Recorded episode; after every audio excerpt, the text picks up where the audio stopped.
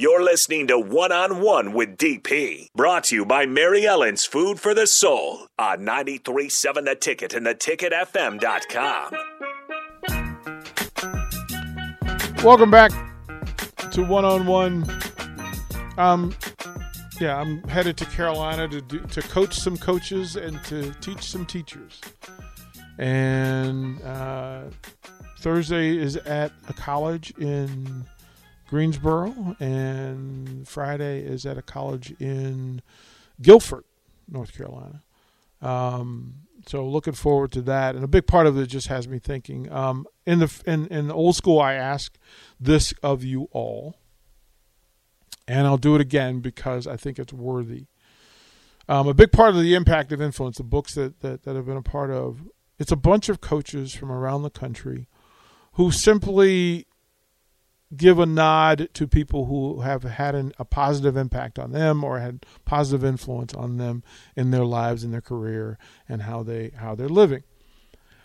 And what I love about it is, is an opportunity. In volume one, I chose my brother, my older brother, because he's I was lucky enough to have a hero in my house, um, and it was a chance to pay tribute to him, an homage to my older brother. The second one was the organization in which I played in as a kid. Uh, we were the Black Knights. Uh, and when I say Black Knights, those are our colors. So we had Army colors, black and gold. Um, but it was the most diverse group of folks, even back in the 70s. This was a place where if you were a black knight, you were a black knight. You weren't a white black knight, you weren't a black black knight, you were a, you were a black knight. And I needed that in that space. And then finally, in the last one, I chose my high school baseball coach, who uh, a man by the name of Dell Norwood. And Dell Norwood is the father of Scott Norwood from the Buffalo Bills, who missed the kick. Um, but Scott Norwood was a big reason why I got into college and got the scholarship that I did because he referred some folks uh, to me. Uh, so shout out to Scott and Dell Norwood for what they did.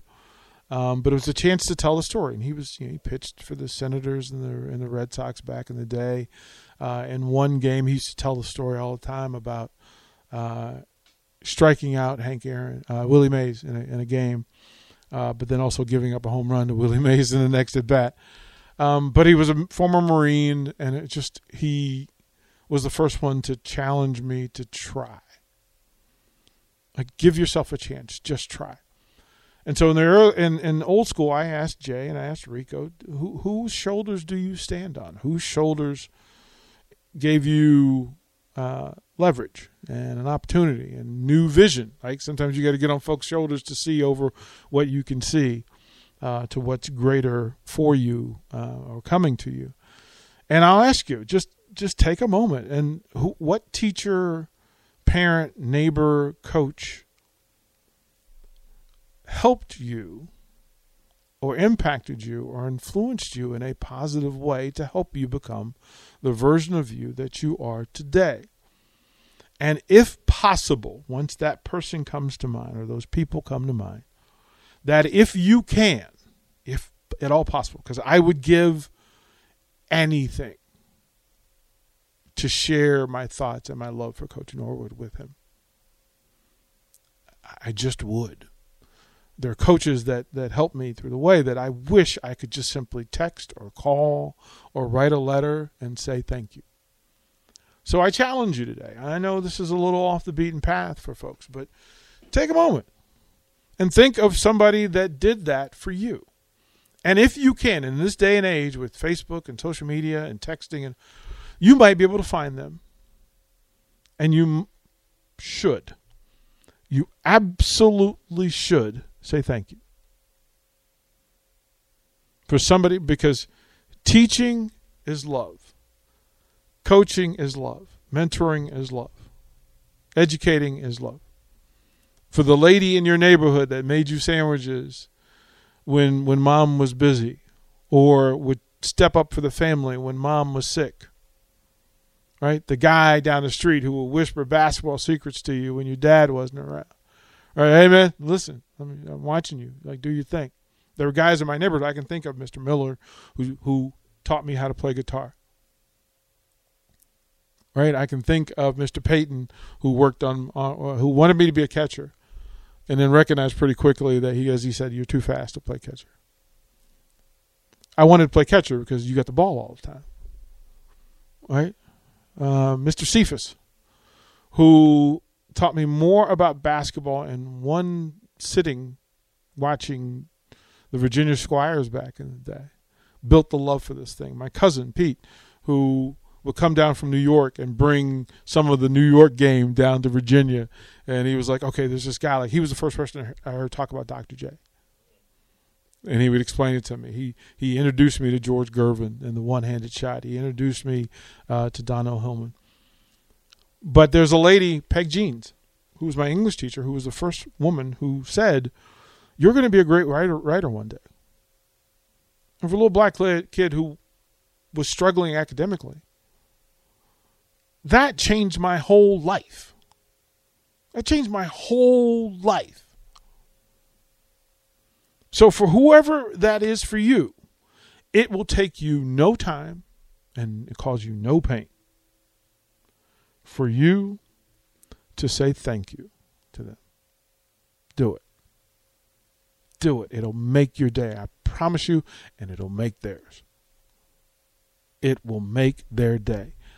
Uh, as a coach, anybody that played for me over the course of this, uh, over the course of the years, um, we explained that you have to love people how they how they want to be loved, right? And as grandparents, my grandparents they weren't on the computer. They didn't understand that. So I would write letters, handwrite letters to them because that's how they process. That's how they So each of my players would write a letter to their parents and their grandparents from their own hand in their own words. And 201, those letters are in a special folder or in a special frame today. Because what it took, what it meant for those young people to write those letters and send them. I still have these study programs. I still have them. The 168s. The 168s would simply break, ask players to break down listen, you're here. The greatest excuse for not accomplishing anything is I do not have the time. But the person who does and the person who doesn't has the same amount of time. They have the same 168 hours a week. There are people that choose and the people that don't. And so we would break it down, you know, the 40 hours of sleep, uh, you know, uh, the 56 hours of sleep, the 40 hours of school, right, to go through. And in most cases, there was a window and a pocket of about the difference of greatness and not greatness is about 40 hours a week. And it was what you were doing with those 40 hours. And listen, if your 40 hours were fully occupied, I got you as a coach for 20 hours a week. And if I was a man of my word and a man of my intention, those 40 hours is where I was going to get from you what I need to get from you, which was usually you paying attention to the thing that mattered most. Student was first, it was ahead of athlete. So we focused on that. And then we focused on being together. And we focused on paying attention and being respectful for teachers. We had a day, we picked a day each year where the each week where the teachers got the jerseys and were invited to, to be a part of it. The teachers, whatever task the teacher assigned, aside from their schoolwork, was done. So sometimes it was getting the, the, the, chalkboard clear and rewriting a new the new study p- program, or to, to, to help them grade and record uh, uh, grades and projects that were due, keeping track of projects that were coming, um, all of those things, letters to parents and those sort of things. And so the teachers knew right away whether they were impacting because they knew from that week I gave you five assignments, you got four of them perfect, the other one you missed a thing, let's go over and cover that versus the person that got one of the five. Okay, we got some work. I need some more time. And I had to go to teachers and say, hey, listen, this will seem like a lot of work, but if I can make your teachers, your teaching and their receiving better by you giving each of the, my players, my whether it's 15 players in basketball or 50 in football, can you give them each three minutes every Friday? Because what you're going to find out is you're going to have less work the rest of the week. The easiest kids to coach in the entire in every school that I was at were my players. Why? Because they were engaged, they were connected, and she really didn't have to go back three weeks. She never had to. We never got those 23rd hour emails that, hey, he's he can't play. He might not be able to play this week because he's struggling academically. No, we never had any of that. We got it from day one. And you talk about the peace of mind of a parent to not have to worry about whether your kid's struggling academically, a teacher understanding that parents know what's going on with their kid and being able to report to the to their administrators and bosses that my kids are not only getting it, they're excelling at it. And then imagine the teachers showing up in unison for for athletic programs. Cuz they're connected to the kid. They know how hard the kid's working. They know it matters. So, through all of this, it's educating parents and students and mentors and educators and coaches on all the things that are required and in place. And it simplifies what we do. And I'm just going to repeat it again. If you have the opportunity to say thank you to somebody who patted you on the back or kicked you in the pants, because both may have been required, right? if you have the chance to find a teacher, a coach, a mentor, uh, that neighbor, that neighbor lady that sat on the front porch and watched and whispered to you to go to go right when you were going left. If you can do that today, you'll make their day and yours. I'm just saying, give it a shot. We'll close out one on one when we come back. Set you up for the captain show. It's riffing with Raff and Davis today. Looking forward to putting the guys in the daytime light. If you haven't heard their shows, you're in for a joyful, joyful ride from 11 to 2 today. We'll be right back.